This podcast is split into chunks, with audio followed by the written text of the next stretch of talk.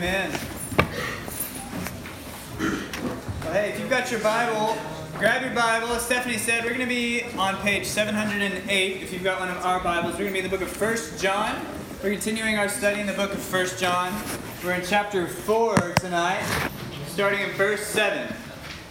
So if you're unfamiliar with how your Bible works, like I said, we're in page 708, and the chapters are the big numbers, and the verses are the little numbers. So we're in chapter 4, we're going to start in verse 7. And we're going to read all the way through the rest of this chapter. So what I'm going to do today is I'm going to read these verses all the way through, and then we're going to watch a quick video that I think is going to kind of help us explain and understand how we should view this text that we're at right it's going to kind of be uh, a metaphor for how we can understand this portion of the text and what's going on. So i'm going to read these verses we're going to watch a video and then we're going to dive into studying these verses briefly. So i'm going to start in verse 7 everybody there chapter 4 verse 7 here we go.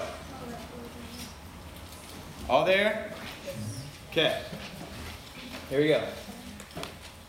Beloved let us love one another for love is from God.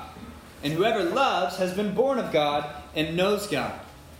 Anyone who does not love does not know God because God is love. In this, the love of God was made manifest among us, that God sent his only Son into the world so that we might live through him. And this is love, not that we have loved God, but that he loved us and sent his Son to be the propitiation for our sins. Beloved, if God so loved us, we also ought to love one another. No one has ever seen God. If we love one another, God abides in us, and his love is perfected in us. By this we know that we abide in him and he in us, because he has given us of his, of his Spirit. And we have seen and testified that the Father has sent his Son to be the Savior of the world. Whoever confesses that Jesus is the Son of God, God abides in him, and he in God. So we have come to know and to believe the love that God has for us. God is love, and whoever abides in love abides in God, and God abides in him. By this is love perfected with us, so that we may have confidence for the day of judgment, because as he is, so also we are in this world. There is no fear in love, but perfect love casts out fear, for fear has to do with punishment, and whoever fears has not been perfected in love. We love because he first loved us. If anyone says, I love God, and hates his brother, he's a liar. For he who does not love his brother whom he has seen cannot love God whom he has not seen. And this commandment we have from him whoever loves God must also love his brother.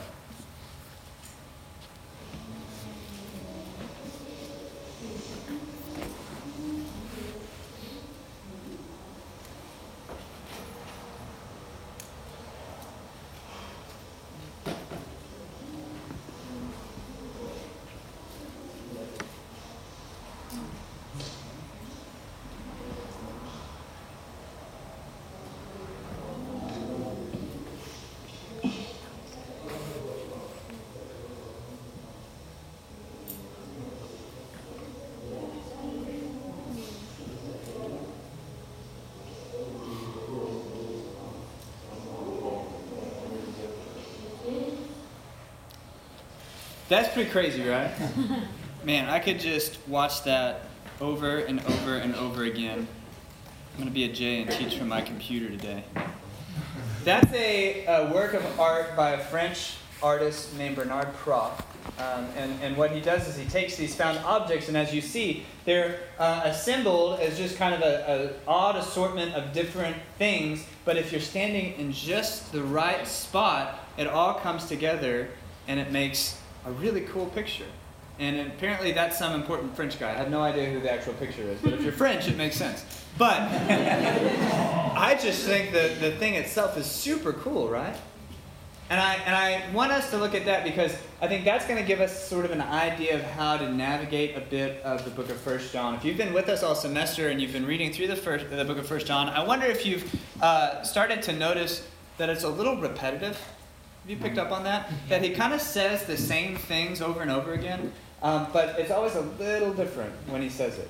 But he's kind of got this, he's kind of doing this circle. So, so as you've gone and we kind of go through things, we, we sort of started at the beginning and he's talking about like eternal life, life, and then he goes into light and darkness, and then he goes into talking about uh, what it means to be obedient to God, and then he moves into love, and then he moves into uh, false teachers and antichrists, and then what is true about Jesus, and then he says we should abide, and then he starts talking about life, and then he goes into light and obedience and abiding and false teachers, and then love, and then obedience, and then abiding, and then false teachers, and, and so he's kind of he's kind of going around, and that's that's on purpose. Okay, that that's um, that's how he's trying to every sort of pass around. He's wanting us to consider these things, these kind of seemingly disparate things, from sort of different angles. And the verses that we're looking at today are, are just this beautiful moment in the book of First John where all of these sort of different things that he's been considering, they all come together. And you're looking at it at the right angle, and it all just comes into this really cool focus for a second before it kind of passes back out, and then we consider these objects by themselves. And so today we're going to kind of see where all of these things come together. And, and who can remember what we said uh, the, the kind of two big questions that the book of First John are trying to address are? Who can remember those? What's a Christian? Okay, that's one of them. What is a Christian? Okay, who is Jesus? Okay, so so who is Christ and who is a Christian? Those are the two big questions. And here too, we see those questions both answered really with one word. Love.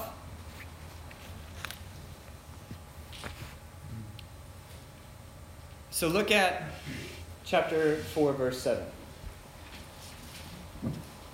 John says, "Beloved, let us love one another. For love is from God. And whoever loves has been born of God and knows God. Anyone who does not love does not, does not know God, because God is love. Did you see what it said there at the beginning? Love is from God. Love is from God. And so anyone who loves knows God, and anyone who does not know God cannot love. So Stephanie said, we're building a new building. Okay, have you seen somebody walked by our building in a while? You seen it? Man, that's a sweet building. Okay, um, Lord willing, this is the last time we'll be gathered together in this room like this. It's pretty exciting, isn't it? And and I've been excited about this for a long. This has been a long time coming. This new building. And so as they've been building it, Stephanie and I and some of the staff, we've had chances to go into the building while they're building it, you know, and kind of look in things. And so there was one day I remember we went into the bathrooms. And we were checking out the bathrooms because I'm excited about everything in this building, even the bathrooms. And so they were starting to put the stuff in there, installing all of the stuff, and so they had the sink in there. And it was really neat, okay? And it looked good. It looked like a sink. It had the faucet and everything. And I and I walked up and I turned the handle. Nothing happened.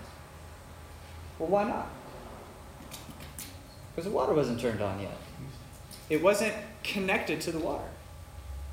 And so in our minds, we might think, well, yeah, water comes from the faucet. But is that actually true? No. The faucet is just a conduit that the water comes out of. So if the faucet is not connected to the water, it can't produce any water. Faucets don't produce water by themselves. And that's what John is saying about love.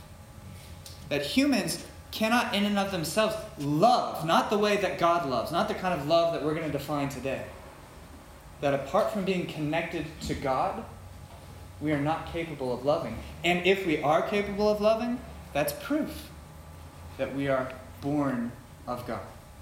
Isn't that cool?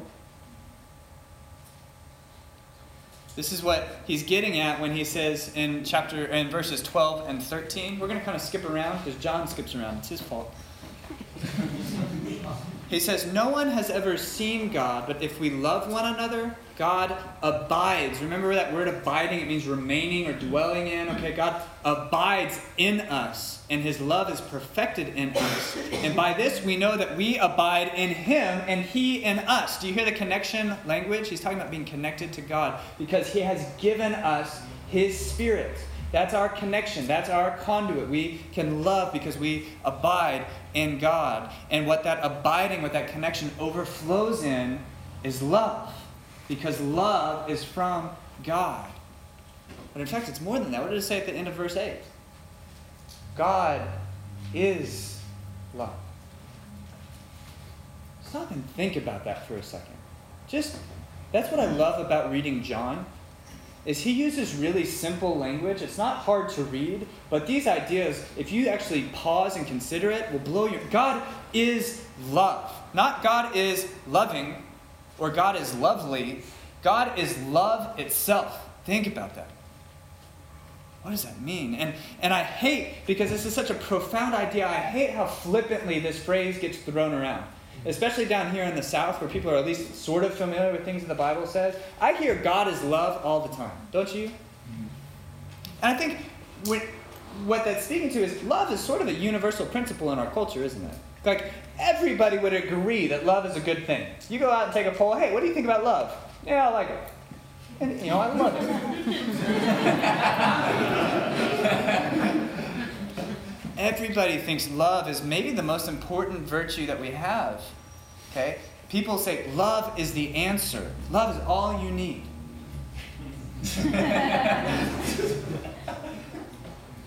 but for as universal as that maybe uh, semantic definition that yes, love is a value, as universal as that idea of love is, when you actually start asking and getting behind what people mean when they use the word love, as universal as it seems, we find very quickly that we're using different definitions of the word love, don't we? Okay? In Greek, in the, in the language that the Bible is written in, um, they have four different words for love, which is a little bit more helpful because we use love in a variegated way, don't we? But even here, some people, when they say love is the most important thing, what they actually mean is tolerance. That's kind of their definition of love. Or affirmation. That's what they think love is. Okay? Some people, when they say love, they're meaning pleasure. Or when they say love, they mean compassion. And so it's a loaded word for them. It, it's a symbol that's carrying different definitions for different people. And so there's some confusion. I remember one time I was talking to a girl, I was trying to share the gospel with her, and she came back and we were talking about Christianity and the claims of Christianity, and she says, I just don't think it's right for you guys to go around and say that certain things are right and certain things are wrong. I don't think that's what God does. God is love. And she's quoting the Bible. Is that what those verses mean? What is love? What is John talking about when he says love. What does love look like? Well, fortunately for us, he tells us in the next verses. So let's keep going. So he says, God is love. And in verse 9, in this, the love of God was made manifest among us. That word manifest means revealed or made visible. So if you want to know what love is, he goes, This is where we got to see exactly what love is. It was made manifest among us that God sent his only Son into the world so that we might live through him. In this is love. Not that we have loved God, but that He loved us and sent His Son to be the propitiation for sins. In this, the love of God was made manifest that God sent His only Son into the world. So, remember our big question, our other big question who is Christ? Who is Jesus? Well, John is saying that Jesus is the visible manifestation of God's love that Jesus is love. And if Jesus is love and God is love, then Jesus is God, is what he's saying. And what did Jesus do? Well, there's three things I want to give you so you can kind of remember these, okay? This is what we see. This is the nature of this love manifested. This is what love looks like when Jesus does it, okay? Firstly, Jesus gave us life. And secondly, he gave us life by giving himself. And then lastly, he did all of that when we had nothing to give. So he gave us life by giving himself when we had nothing to give. And these are all coming out of those verses. So look at this. He gave us life. Point number one in verse 9. He gave us life. It says, God sent his only Son into the world that we might live through him. So, what's the implication of that verse? He sent his son that we would live. So, what does that mean apart from him? We're dead. That's what the Bible says that each of us is dead in our trespasses and our sins. And we're, and we're doomed to die. So you may not feel dead right now, although many of you, maybe if you're in here and you don't know Christ, you're feeling that, yeah, I'm as good as dead. Nothing's working. I feel like my life is falling apart. I feel like every day is just a little bit of me dying on the inside. Because nothing is seeming right. And even more, that apart from being connected back to God, we are, we are dead and doomed to eternal death. And so Jesus looks down and he sees our greatest need, and he sees that he's the only one, as the author of life, that can give us life. And so he comes to give us life. But how does he give us life? So this is the second point. He gave us life by giving himself. In verse 10, it says, God sent his son to be the propitiation. Anybody, when we read that word, you're like, yep, I'm out. propitiation. I don't know what that, I don't know what that is. Uh, propitiation, it's, it's actually only in the book of First John that that word even comes up in the Greek, okay? Um, but it is a word that's got a lot of loaded meaning in that culture at that time. It's a word that, as other people were worshiping these false gods, if they had an impression that they had made their, their God angry, their God was wrathful, that they had screwed up somehow, they would bring a propitiation. It was a sacrifice. They would kill something and offer it as an atoning sacrifice to make amends with that God that was angry with them. So they would bring this propitiation to appease this God's wrath. But what's remarkable is that John is saying, rather than God asking us to bring a propitiation, God gave the propitiation. God gave the atoning sacrifice. He gave his son. But look what it says back in verse 10. Look at the end. This is important. God sent his son to be the propitiation for our what? Sins. Sins. Sent his son to die on the cross to be that sacrifice for our sins. That blows up that girl's argument that says God is love. Do you see that? That if that's what God is love means, then why did Jesus die on a cross? If God is just buddy buddy, affirming everybody, you do what you want, man, I love everybody, then why did his son die on a cross? Why was there a need for a propitiation? God was angry. And you need to get this sin makes God angry. We don't like to talk about God like that. But that is what God says. Our God is a just God. Our God is a holy God. And sin makes God angry. Your sin deserves the wrath of God.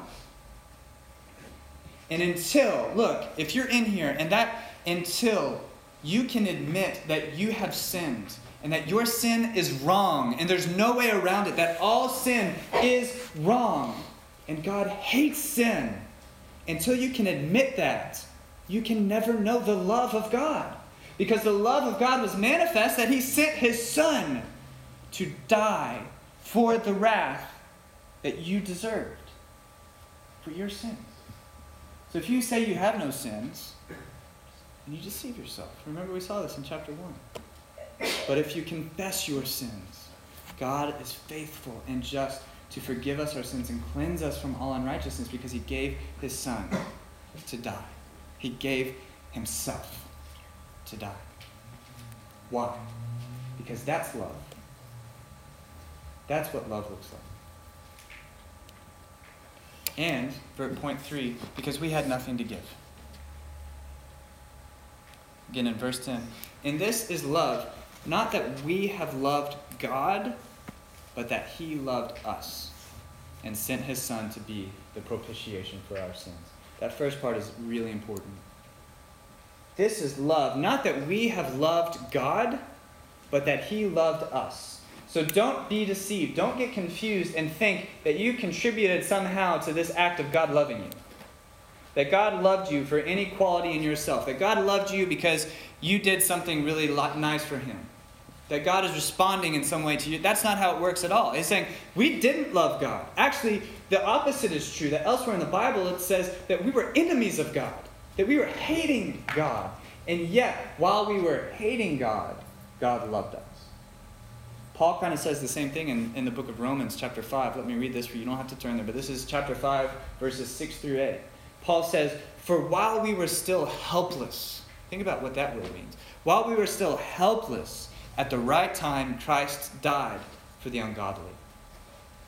For one will hardly die for a righteous man, though perhaps for the good man someone would dare even to die. By good, he means someone that can offer something positively, okay? But God shows his love for us, and that while we were still sinners, Christ died for us. So Jesus gave us life by giving himself when we had nothing to give. That's the gospel. And if you're in here and you need to stop trying to give God something and just receive this love, I pray that you would do that. I pray that you would know and admit that your sin is wrong. And that's why Christ came, because your sin defiles you and he wants to cleanse you of it. And that Jesus wants to give you life, and you can't find life in anything else. And those of us who are in here that are Christians, we know that that's true. We know what that life is like, don't we? And it's good. So that's who Christ is love in the flesh, love on a cross, love made manifest, loving the unlovable. So that's the first question who is Christ? But these verses also, like I said, when it all comes together, they also answer that other question who is a Christian? Okay? So look at this. This is in verse 11. Don't worry, we're not going to go nearly as long through those verses because we got to get through the rest of this chapter. But it's all stemming from this. Look at verse 11. Beloved, if God so loved us, we also ought to love one another. See that word so in there? If you write in your Bible, underline that. That's that word so isn't like when we say so, like it's this is how big it is, okay? This is like he loved me so much. That's not how the so here is working. It's God loved us like so. You get that? So if God so loved us, if God loved us like this, then we also ought to love one another like this. That kind of changes the way that that reads, doesn't it? So, who is a Christian? Well, one who loves the same way that Christ loved. Look at, we'll keep going in verse 12. No one has ever seen God. If we love one another, God abides in us, and his love is perfected in us. Man, I wish we had a whole week on those verses. Mm-hmm. No one has seen God, okay? Because Jesus, even when he was manifested in the flesh, he's gone now. So, how do people see God now? When we love. Oh, that's crazy. And we can't even talk about it. but remember, this love, it's not love the way that the world defines love. This is love the way God defines love. Look at, he unpacks this in these last verses. By this we know that we abide in him and he in us, because he has given us of his Spirit. And we have seen and testified that the Father has sent his Son to be the Savior of the world. Whoever confesses that Jesus is the Son of God, God abides in him, and he in God. So we have come to know and to believe the love that God has for us. Listen, God is love, and whoever abides in love abides in God, and God abides in him. And by this is love perfected with us, so that we may have confidence for the day of judgment. Remember, we talked about that wrath, your sin deserving wrath? Well, he's saying we have confidence on the day of judgment when that wrath would be coming. Because as he is, so also are we in this world. There is no fear in love, no fear of God's wrath. Oh, man, I really, there is no fear in love. But perfect love casts out fear. For fear has to do with punishment, and whoever fears has not been perfected in love. Listen, verse 19. We love because he first loved us. If anyone says, I love God, but hates his brother, he is a liar. For he who does not love his brother whom he has seen cannot love God whom he has not seen. And this commandment we have from him whoever loves God must also love his brother. Whoever loves God must also love his brother. If God so loved us, we also ought to love one another the same way.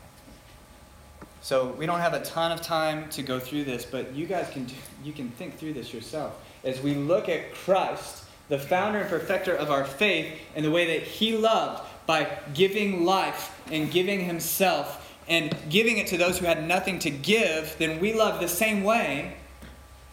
You just work through that list that we love others by giving life. What does that mean? You know, because we can't give eternal life the way that God can, but, but we can we can meet people's physical needs, can't we? We can help people have a better life. We can help people flourish when, when someone is hungry, giving them food is giving them life in a way. Do you get that? By seeing whatever their needs are and meeting those needs. That's love. Love is not just an indifferent, yeah, I love everybody. No, you don't.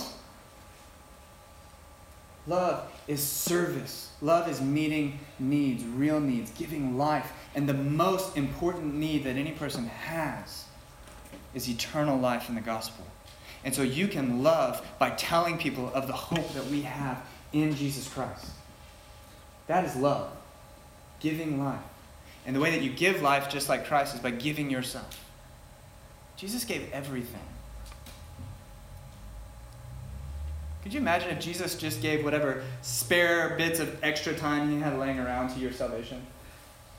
If Jesus tried to fit it in between chemistry homework and the volleyball team and, you know, I got to go home this weekend to see my folks. No, Jesus gave everything. And there was no maybe. Maybe, maybe I'll die on the cross. No. He gave everything. Can we give everything? That's love. Can we sacrifice? Can we give up our time? Can we give up our early mornings? Can we give up our late evenings? Can we give up our A's in class? Be careful with that. Don't run off with that. Some of you are like this. See average already. I'm good. No, but can we give? Our, can we give of ourselves? And lastly, can we give to those that have nothing to give? Think about this.